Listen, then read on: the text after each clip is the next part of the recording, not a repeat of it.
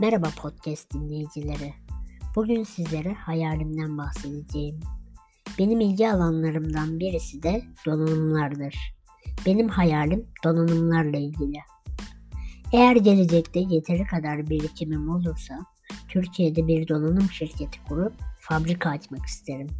Donanım birimlerini üretmek için gerekli ham maddeyi bu fabrikada işlerim ve bilgisayarın tüm donanım birimlerini yerli bir şekilde üretmek isterim. Böylece ülkemizdeki vatandaşlar fiyatına göre performansı en iyi bilgisayarları ve bilgisayar donanımlarını uygun bir şekilde satın alıp kullanabilir. Uygun fiyatlı satılan donanımlarla birlikte sürümden kazanıp şirketi büyüterek dünya pazarına açılmak isterim. Bu hızlı büyümeyle birlikte AMD, Nvidia ve Intel gibi büyük donanım şirketlerine rakip olarak rekabeti arttırmak isterim. Artan rekabetle birlikte şirketler satışlarının düşmesi için daha uygun fiyata daha iyi performans veren donanımlar üretirler.